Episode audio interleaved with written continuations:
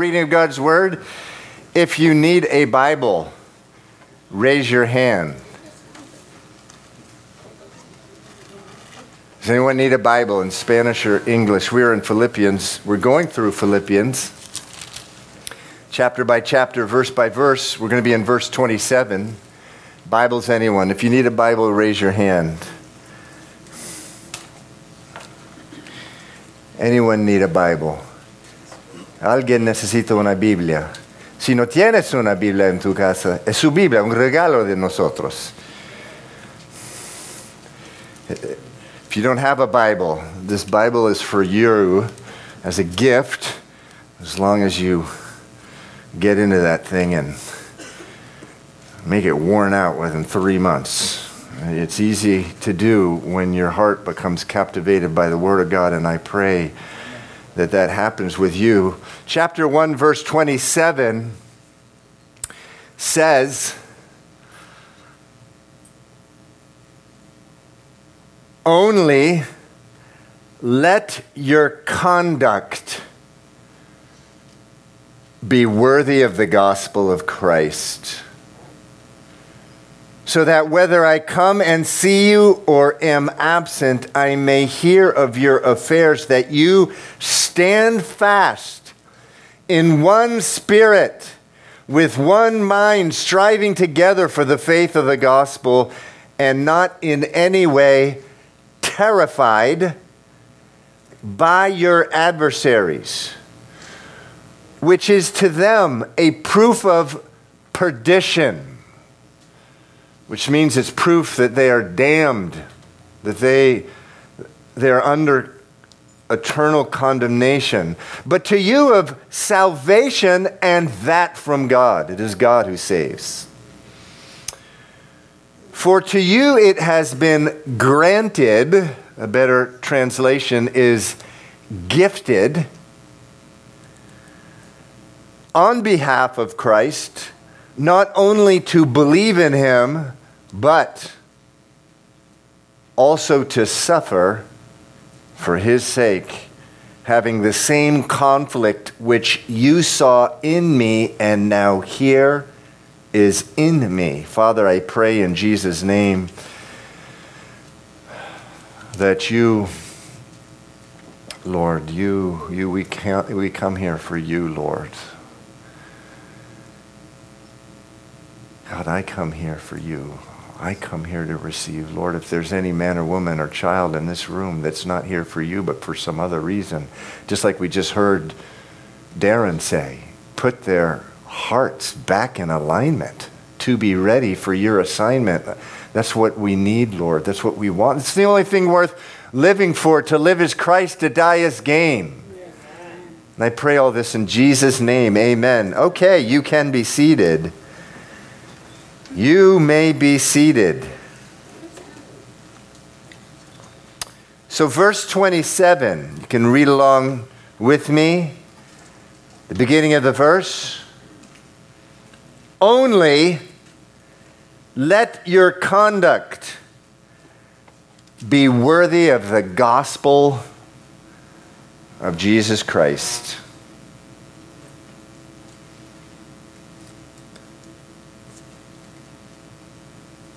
Setting my clock here. Only let your conduct be worthy of the gospel of Jesus Christ. So this verse must be read keeping in mind the previous seven verses. That's why we teach here at Calvary Chapel, uh, uh, chapter by chapter, verse by verse. You can only really understand a verse if you know what's come before it. And before this verse, we were in it last week. Um, really, uh, the, the, last week, the whole message almost was about what? Verse 21 To live is Christ, to die is. Gain. To live is Christ, to die is. Gain. Meaning it's better. To die is better. To live is Christ, which means, Calvary Chapel, Jesus Christ is in every single bit of your life. And I use that word in. You know, those prepositions, those little tiny words, so important in the Bible, so important in preaching. Jesus Christ is in every single bit of your life.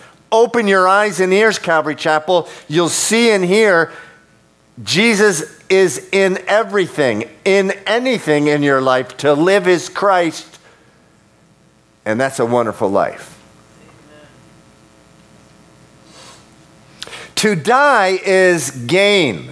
Someone shouted it out while I was well, we were shouting it out together, meaning dying is even better. God wants to get you to that place. I suspect most of you, you're not there. Well, die is gain. Come on. I want to get married. I want to have kids. I want to peak out in my career, whatever. Listen, to die is gain. To live is Christ. It's a wonderful thing if you are seeing Jesus Christ in everything, but to die is it's, um, it's even better. And so, Paul, after he, he, he talks about this, to die is gain, when we die, we'll see Jesus face to face. We'll see him face to face.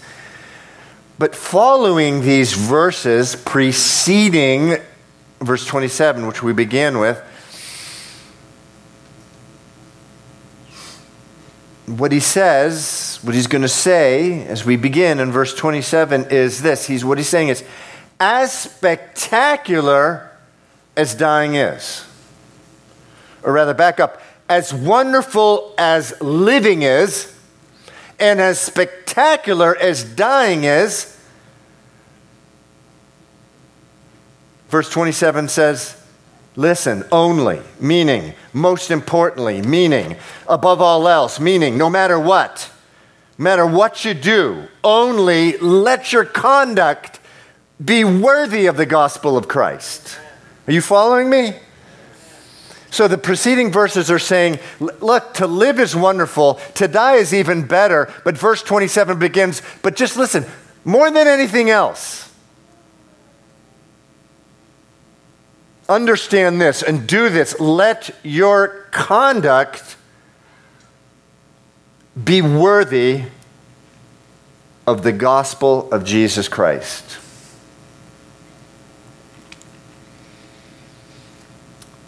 So, what is the gospel of Jesus Christ? There's some craziness out there in the church in the, in the United States of America about what the gospel of Jesus Christ is. Every single one of you. We just got finished with evangelism training, by the way. Spring session, summer session, fall session. Praise the Lord had four or five people get through it um, just on Friday and, gr- and graduated, and are they going to be moving on? But w- what is evangelism training at, at at Calvary Chapel in the city? Understanding what that even means. We hear that all the time. Do you know what the gospel of Jesus Christ is? If, if someone came to you and asked you, what is it, what would you say? Well, let, uh, there's a, a, a number of different ways to describe it, but I'm going to go with this one.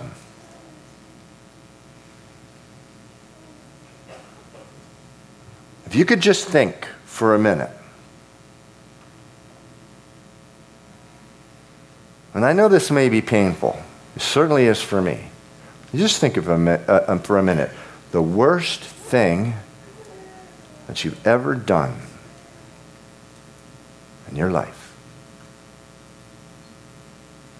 or the worst things you've done. Just think about it.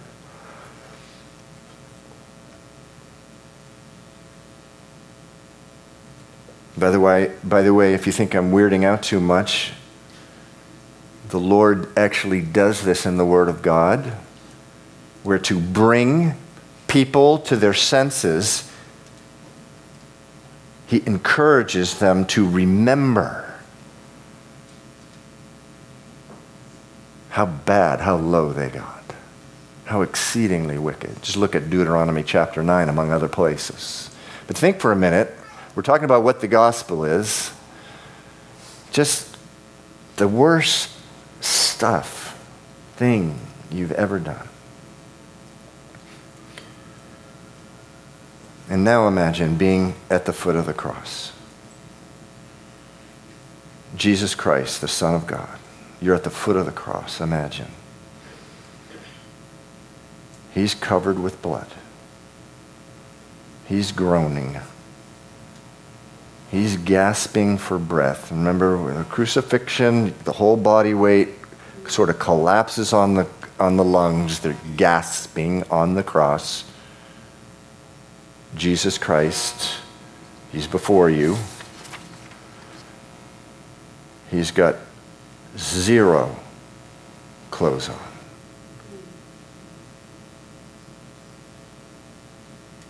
Cries out, My God, my God, why have you forsaken me?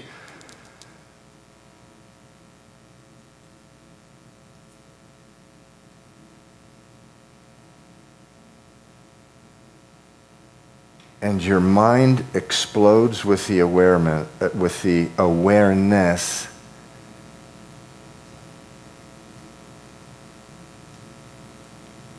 that all of that is to pay for that worst thing in your life, among other things, that you did. That sin, your sin, against a holy God, a God who is, He's worth you living a perfect life. He's worth you living a perfect life. But that's not what he got. He got that, he got that worst thing in your life and, and so much more. Now imagine, Calvary Chapel, that you hear Jesus' words, John chapter 19, verse 30, it is done. And then he dies what was done. He taking the full punishment that you earned, but was inflicted on him so that you can have an everlasting, personal, intimate, powerful, joy filled relationship with God, which is yours simply by faith.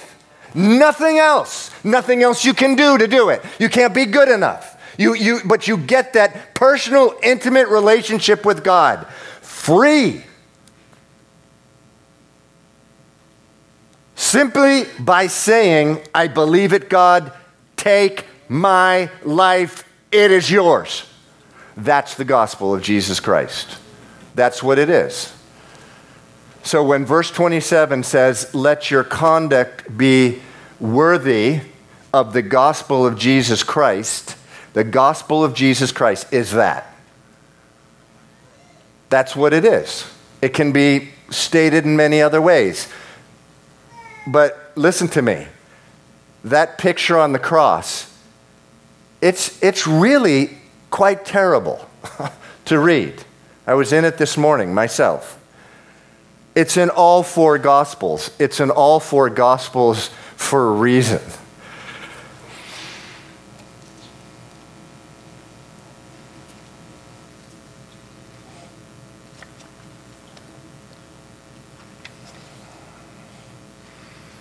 So, again, verse 27 conduct yourself worthy of the gospel of Jesus Christ.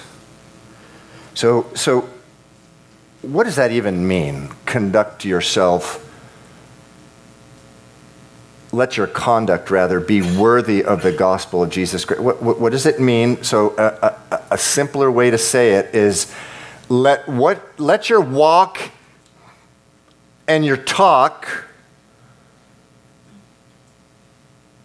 be worthy of the gospel of Jesus Christ. Let it reflect, let it represent well the gospel of Jesus Christ.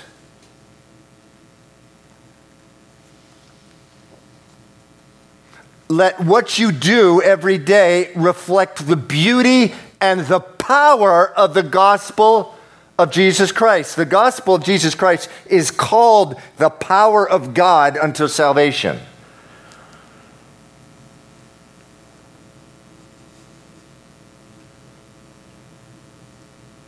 Let your conduct, verse 27, be worthy of the gospel of Jesus Christ. So I hope you're asking so, what is that conduct? So, how do I behave in such a way that it's representing well, it's worthy of, it's accurately representing this incredible gospel that I just shared with you? What, how am I supposed to behave?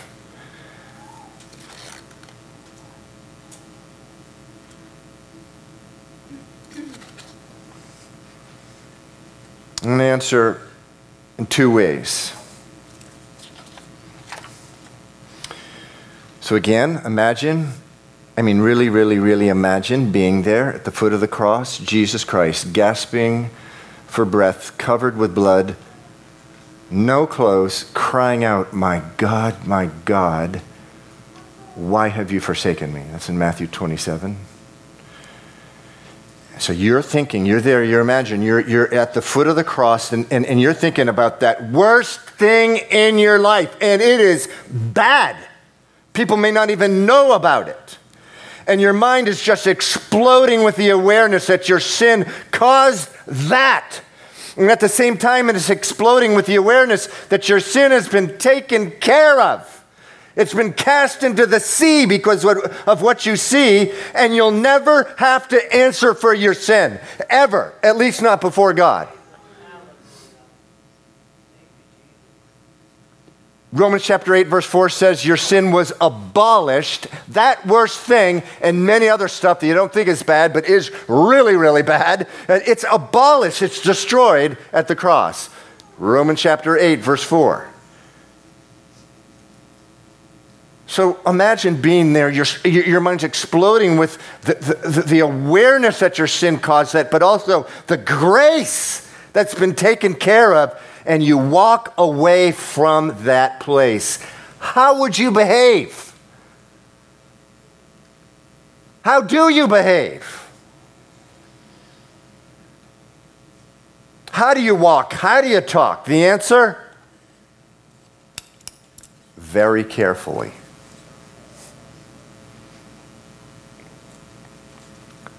Very thankfully,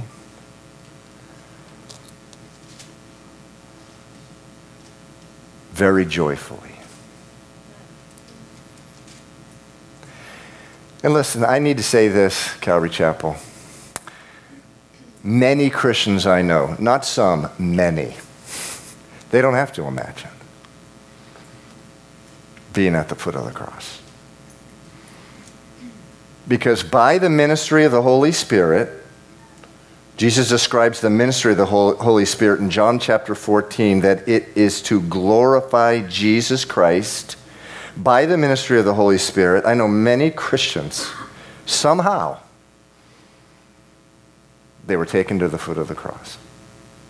They didn't see anything physically, but they were there. And the Holy Spirit applying this awareness to their soul and branding on their soul, they saw Jesus Christ. Again, not physically. Covered with blood, gasping for breath, no clothes, crying out, My God, my God, why have you forsaken me? And it's been branded on their mind. And in their life, their walk, their talk, they conduct themselves very carefully, very thankfully, and very joyfully. Not some, many, I know.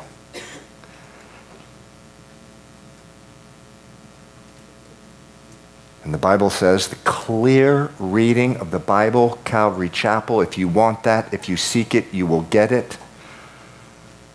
That's a promise. Jeremiah 29 13, 1 Chronicles 28 9, Matthew 7 7. I could go on. That's a promise. You got to seek hard after it. Cast aside slothful Christianity, lazy faith. There's no real such thing. If your faith is lazy, you may have no faith. If you seek it, you can get it.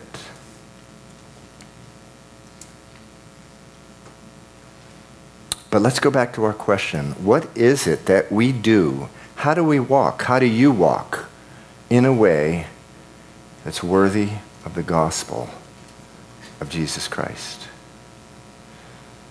So, number one, it's whatever you do as you sort of, whatever you're doing as you sort of leave the presence of the Lord where He's really made you aware of the cost the sin that you caused, that cost that Jesus paid, and the awareness of the grace. It's carefully, joyfully, and thankfully. But let's talk, that's way number one. Let's talk about way number two. Now, way number two is actually many things, and it's the it's the rest of verse 27. He describes what conduct is that's worthy of the gospel of Jesus Christ and also the next 19 verses. Now, uh, the verses that the numbers and the chapters that you see, uh, they were not there when this letter was written. They got there in about the year 1200, and I, I respect him and eternally grateful for the people who did it, monks, almost uh, undoubtedly. They were monks who, who put this all um, together. But I would not have chosen the beginning of chapter 2. it's kind of audacious for me to say that. I wouldn't have chosen the beginning of chapter 2 where it is. I would have put it right before verse 27 because the next 20 verses describe what conduct is, what behavior is that is worthy of that slaughtered, unrecognizable man, Son of God on the cross, dying for you.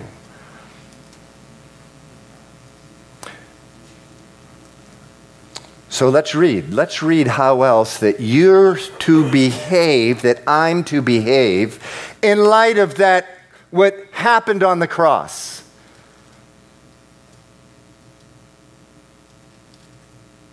Verse 27 Only let your gospel, rather, let your conduct be worthy of the gospel of Christ. Let your walk and your talk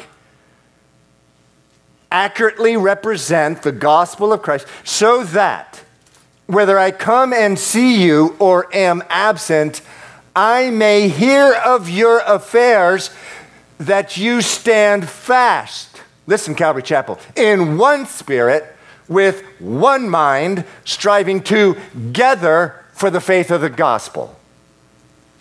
Anyone want to just shout out what, it, what, it, what that is? So, how do you walk in a manner worthy of the gospel? We, I just read it. What is it? Someone shout it out. Woo! What it? Mm, let me read it again. How do you, how do you behave in a way that's worthy of the gospel of Christ? Now, that was way number one. That was good, though. Well, you took notes. No, no, no, no, no, no. We're talking about this verse. It says, it, it, that's right, that's right. It, he goes, Only let your conduct be worthy of the gospel of Christ, so that whether I come and, and see you or am absent, I may hear of your fears. Now listen, that you stand fast in one spirit with one mind, striving together. It doesn't say apart. Many Christians say it's apart. Just Jesus, me, and, and my backpack and my dog and I don't have anything to do with church. No, it says standing fast in one spirit with one mind, striving not apart but together for the faith of the gospel. So now, wow, man, I mean, I just gave you the answer. What is it? togetherness, oneness. It, it, it means if, if, if you really understand what happened on the cross, and you're aware of what happened there and what it means to, um, to you, you will get along with each other. More than that, you will love each other. You will love each other. That's what he is getting at here. Um, uh, imagine, again, uh, imagine being at the foot of the cross Jesus Christ, covered with blood, gasping for breath, groaning, no close, crying out, My God, my God, why have you f- uh, forsaken me? You're thinking about the worst thing in your life that you've ever done and, and what it did to the Son of God. And now imagine walking away from the cross and being confronted with that person that has sinned against you. They hurt you bad. But guess what? Now that sin against you looks awfully small compared to what you did to Jesus Christ. Let me tell you, we got issues. Because we're a hospital of sinners, not a museum of saints. And that describes every church. Every good church, a church is, a, is a hospital for sinners. If it's a museum of, of saints, run away from that church. They're religious, they're legalistic, just run away. But uh, I, when you have a hospital of sinners where people understand their sin, we have issues. Listen, Calvary Chapel, there's a thousand reasons for us to split up and run away from each other. Uh, but there's only one, only one reason to get together and get along, and not only get along, to love each other and have hearts that unite with one another. And that is the gospel of Jesus Christ, the Son of God dying for you, bleeding for you, gasping for breath for you. I tell you, if you get it, that hurt that you've received from whoever is going to look awfully small. How do we conduct, how do you conduct yourself in a manner worthy of the gospel? You get along, especially because your Savior, He died for you, said this. This is in John chapter 13. Very simple. Love one another as I have loved you. So again, loving that person who's wronged you seems it's, it's, it's going to be a real small thing compared to how I have been loved by Jesus Christ. You have to remember this, Calvary Chapel, when you've been wronged, when you've been betrayed. You have to remember Am I loving this person the way that Jesus Christ has loved me? I was in full on rebellion doing that very worst thing in my life, and he was gasping for breath, dying for me before it ever happened, and he knew that I was going to do that thing among many others. Everyone with me? Your conduct, the conduct, the behavior, your behavior that is worthy of the Lamb of God that was slain for you, number one, it's getting along, but getting along with love, not just tolerating. You know, I hear this from time to time. I, I, I tell you, I, I cannot stand that bumper sticker that says something like uh, tolerate each other. And has you know it has the muslim sign and the christian sign and the jewish sign the new age. There's, the, the word tolerate is not in my bible the word love is. You love them. You love those Hamas fighters. You love them. You have to love them. The Bible says you owe no owe because of how Jesus loved you. It says in Romans chapter 12, you, you, it says you don't know now you owe no one anything except to love them, including that Hamas fighter. Okay, so, number one, the way you walk worthy of the gospel of Christ. You love others as Jesus has loved you. So, let's get, let's talk about the second thing now.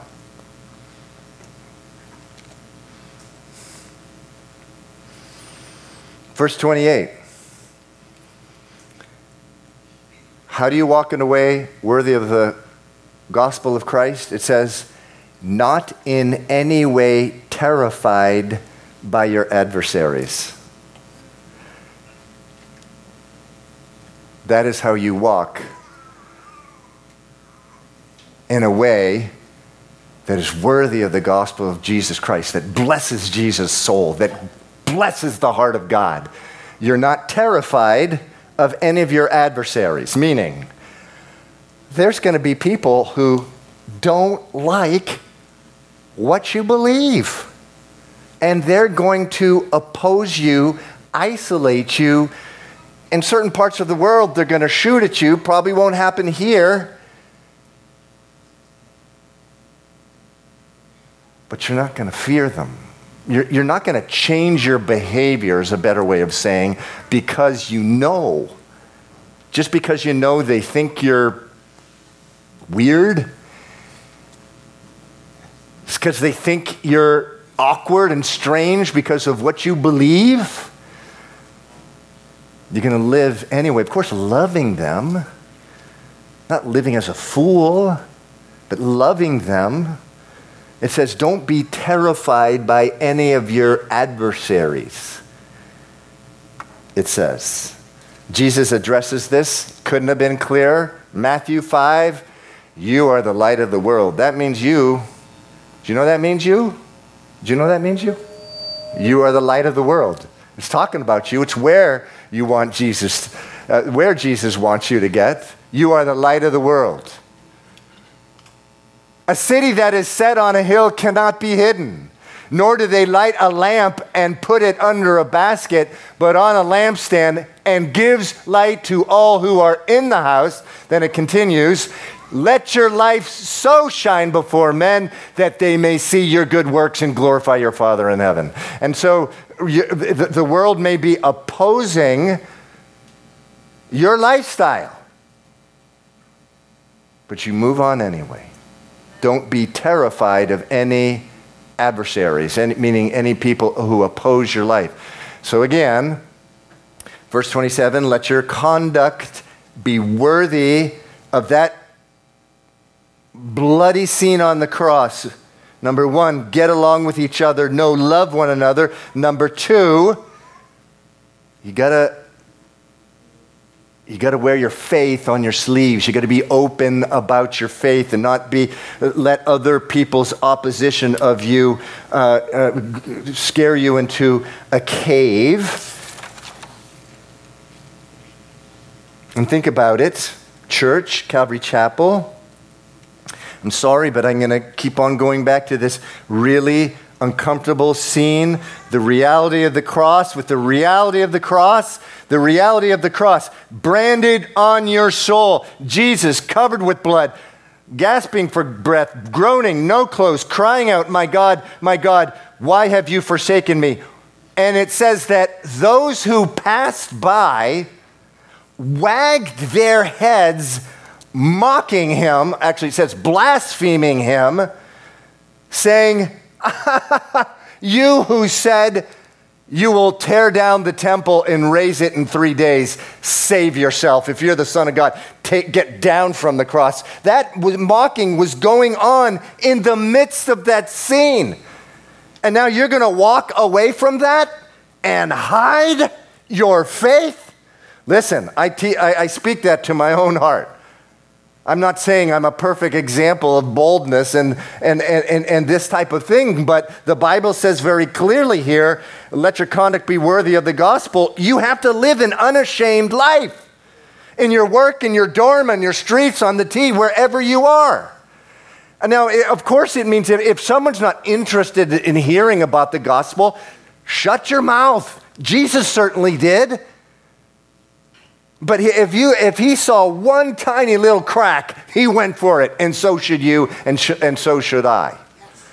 And so that's the second, um, the second way that you walk and talk worthy of the gospel of Christ, not being afraid of your adversary.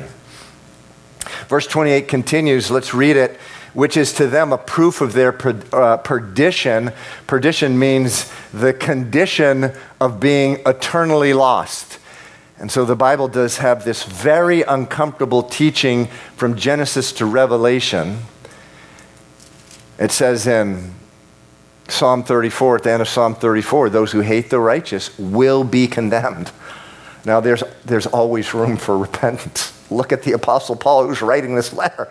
But, but, but it's to them a proof of the fact that they're not saved. But to you, when you're not terrified of your adversaries, when you don't change your behavior because you're ashamed, it says it's proof of your salvation. That's what it says. It's proof of your salvation. It says that. And so, and so, uh, it, and it says, and that from God. It is God who saves. So, verse 29, okay, this is the shocker verse for the morning if you haven't been shocked already. If you haven't woken up already, there was a brother praying at 9:30 a.m. prayer. I invite you to join us every Sunday morning at 9:30 a.m. He was just praying that people wouldn't sleep during my message. Thank you. Uh, so thank you for praying that. Um, and, and, and, and, and because this is serious stuff, it's the Word of God. You, you shouldn't be sleeping, although um, I'm very thankful. Eh, there's people here with very little sleep, and so if you sleep, believe me, I, I, I, really don't have any issue with it. You're here, praise the Lord. But try to stay awake. This one will shock you into being, uh, to, to, being awake. Uh, it says in verse 29, this is the third, the third way that your conduct is worthy of the gospel. It says, for to you it has been granted. Now, unfortunately, that word granted is a very poor translation. The, tra- the, the word in Greek is the word charis. What does that mean, Bible scholars? Gift. gift. It means a gift. Charis, Dave and Sarah Kim's daughter. I love her name. Charis, what a name. It says right there, for to you it has been gifted you have my permission to, you don't need my permission, but you have my permission to cross that word out and put gifted on behalf of Christ, not only to believe in him, meaning it was a gift that you believe in him, but here's the shocker, but also to suffer for him. Oh, really? it's been gifted on behalf of Christ for you, not only to believe in him, but also to suffer for his sake. Let's look at a couple translations which are closer to the original language. God has given you a special gift. You can not only believe in Christ, but also suffer for him. Another translation, CEV, Contemporary English Version God has blessed you not only do you have faith in Christ, drink this in. This is what it says, but you suffer for him. So, this is way number three that you walk and talk, that you conduct your, um, your life worthy of the gospel of Jesus Christ, being thankful for your suffering. being joy filled in your suffering, recognizing it's a gift from God. Some of you are thinking, that's about the craziest Bible verse I've ever read. What do you mean God has blessed me to suffer for him? Others of you are thinking this I 100% get that. It's a blessing to suffer for the sake of Jesus Christ.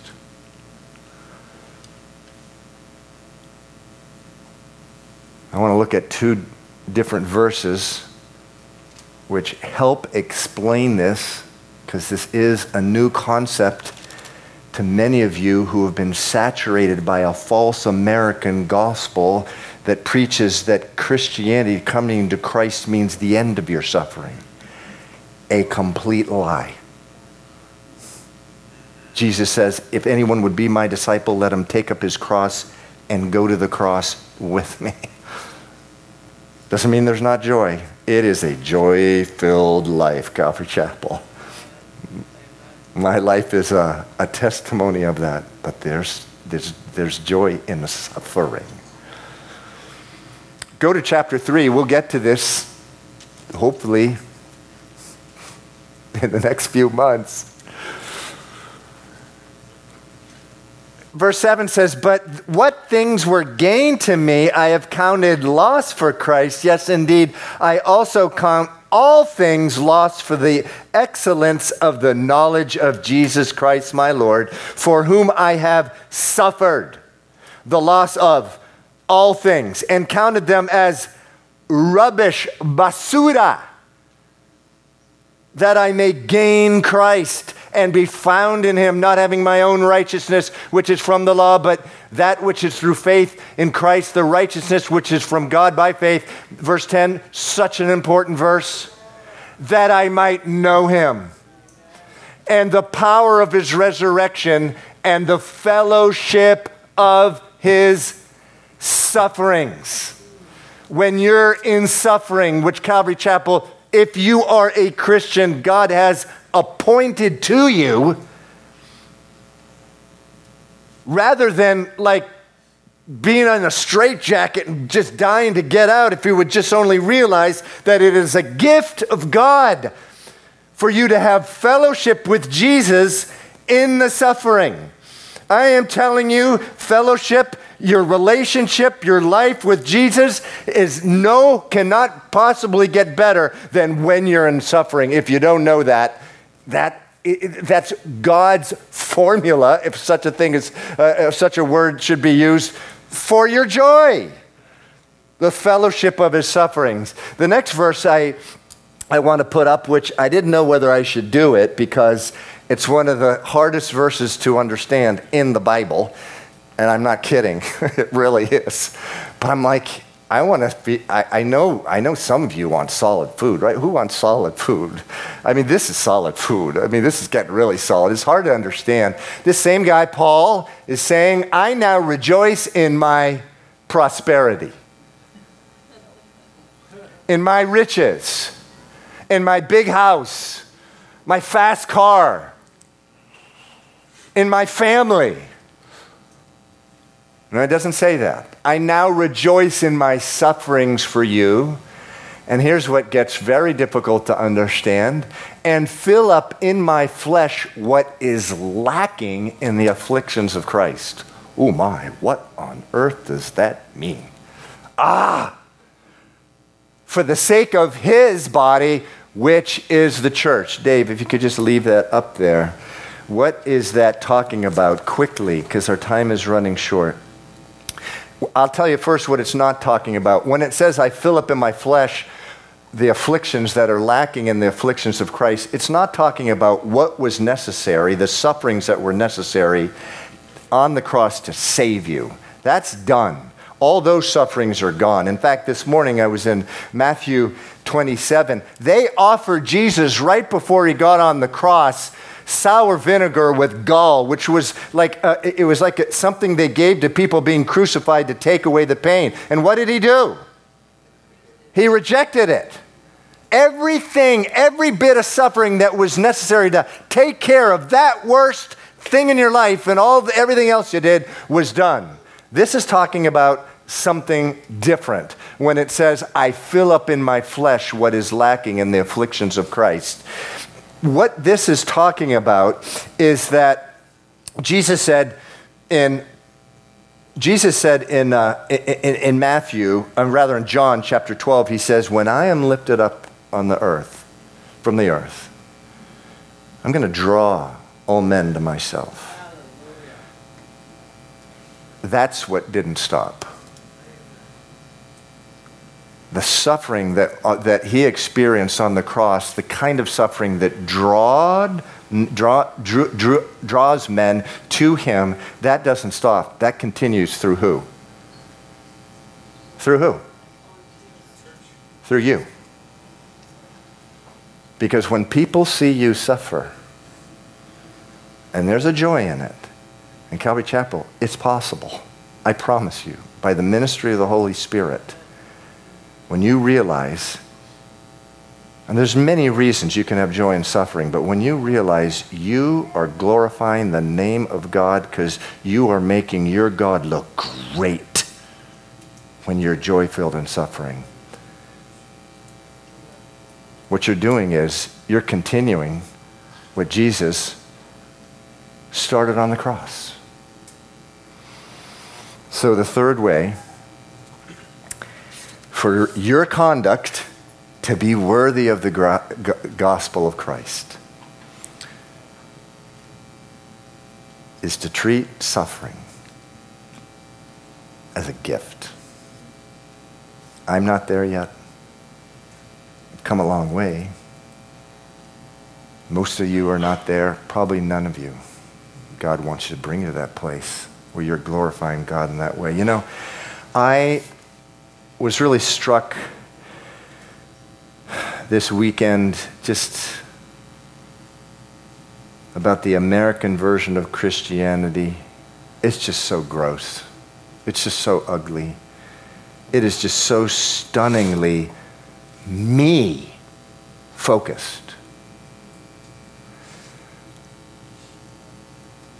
My depression, and how Jesus is going to take it away. My fears, my anxieties, my shortcomings, and how Jesus is going to take care of all of them. My dreams, how Jesus is going to fulfill them. My bank account, how he's going to uh, fill it. My family, my house, my car, my career, my vacation, my retirement, my education, my bells and my whistles. My, my, my, my, my.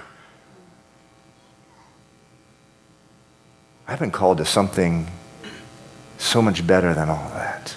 A lot of that is a blessing. But there's a blessing so much higher. I've been called to suffer.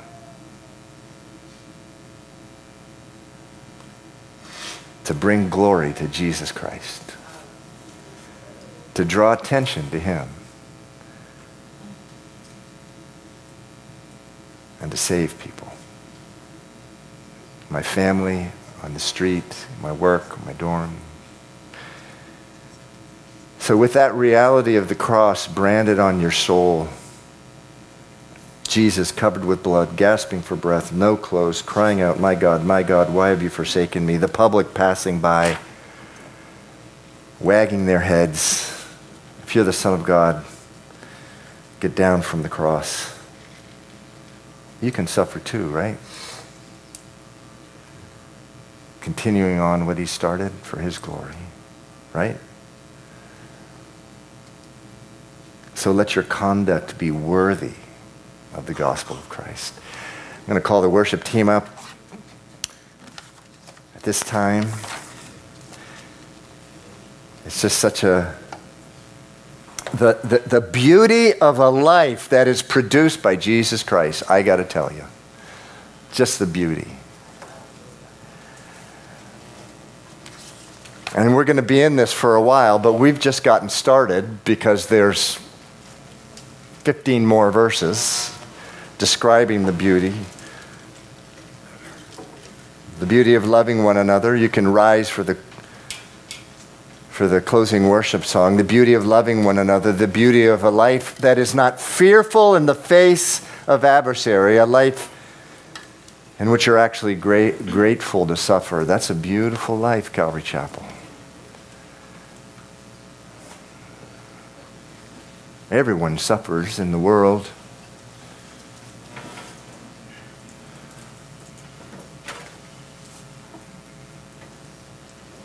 If God fills your bank account, He gives you a big old house, really cool car, all kinds of bells and whistles, I can tell you, I can tell you,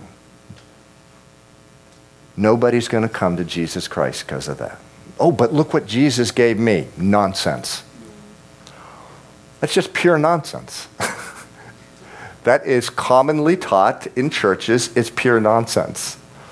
God is glorified when you're able to do something that's impossible in the world. So, Dan, can we just, just start off? If you've been asked to, to pray, if you could come up at this time. If anything is stirred in your heart, if anything at all is stirred in your heart